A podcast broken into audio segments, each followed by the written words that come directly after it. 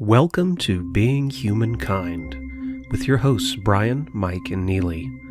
We explore what it means to be human in a time of disconnection.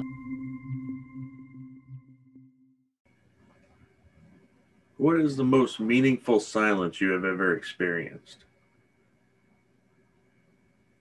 I have two. I can't choose between them, so you're going to get them both.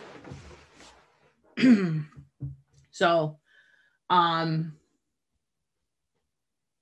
the first one was, um, like I said, my our daughter had um open heart surgery when she was three months old, and when they took her to go to the surgery, like they only let us go so far, and then they they took her and in that like mike and i just stood there watching our three month old daughter go down a hallway in silence not knowing what was going to happen. You know we had one of um mike's friends one of his best friends um years and years before his daughter had had a similar sur- surgery. And she had she was on the table for 17 hours and was in the hospital for like 6 weeks. So we i mean we didn't know what what was going to be what. I mean fortunately for amelia she was on the table for less than 2 hours. She was out of the hospital in 6 days. But at that point we didn't know that.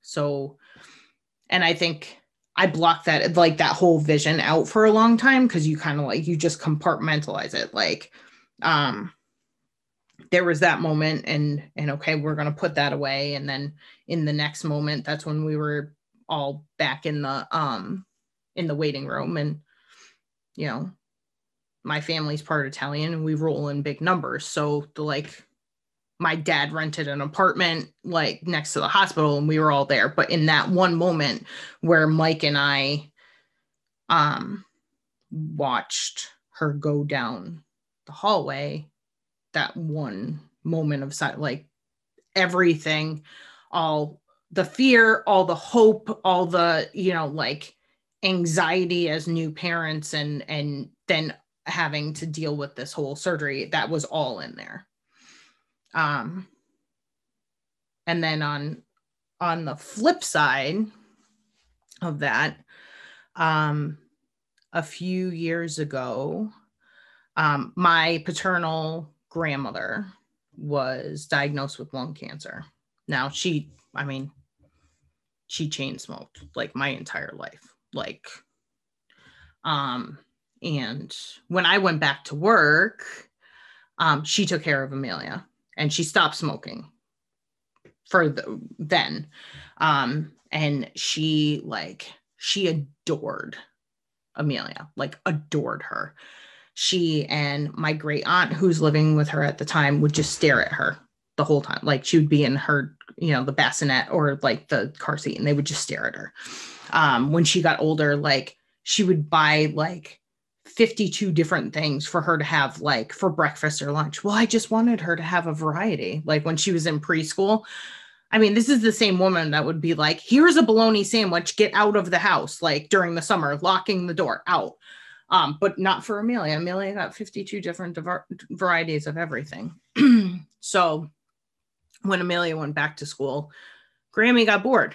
Grammy started smoking again. Um, and she was diagnosed that that year in April with lung cancer and she wanted to have a big party in for Memorial Day, which she did. Uh, July 4th, she was taken to the hospital, and you know, the doctor said to my dad and my aunts, you know, you know what's going on. They said, Yep, she's refusing treatment. Yep.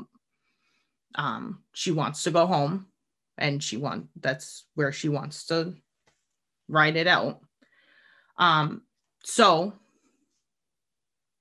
i had that whole you know obviously i have summers off and my aunt and my um cousin erica and i sat there for six weeks while she had her last time at home. And at the beginning, she was still trying to get out of bed and she wanted coffee and she wanted, you know, she probably would have smoked cigarettes if we would have let her. Um, but it got progressively quieter. And then it was just the noise of her oxygen machine. Um, and she was she had a couple of really good days where she was um, very coherent and she made fun of my jeans and said that she was very unfortunate that Mike couldn't buy me pants that didn't have holes in them. And she then she told me that he worked very hard and she hoped that um, I fed him because he's he must be very hungry. And I told him if that was the last thing she ever said to me, then I was going to give him a smack. Not that it's his fault, but I'm like, come on, you know. Um, but then she got progressively quieter and on her last day she waited for everybody to be out of the room. And i had actually i'm like i'm just going to run home. And then she died. And the first thing when i got into the house was there was it was silent. There was no more you know the oxygen machine wasn't going. She wasn't shifting around nobody was talking that was it so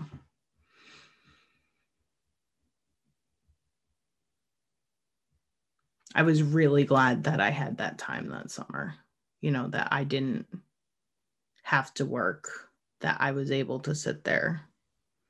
It was scary at times. My aunt's a nurse, so as long as she was there, I was like, all right, everything's good. But eventually she had to go home sometime. And my cousin and I, who's a year older than I am, we were both like looking at each other like we were the little kids again, you know, like we were six and five, and I'm like looking for the adult. And I'm like, you have to be the adult because you're older than I am. if anything happens, you have to do something. Um, but that was my other silence.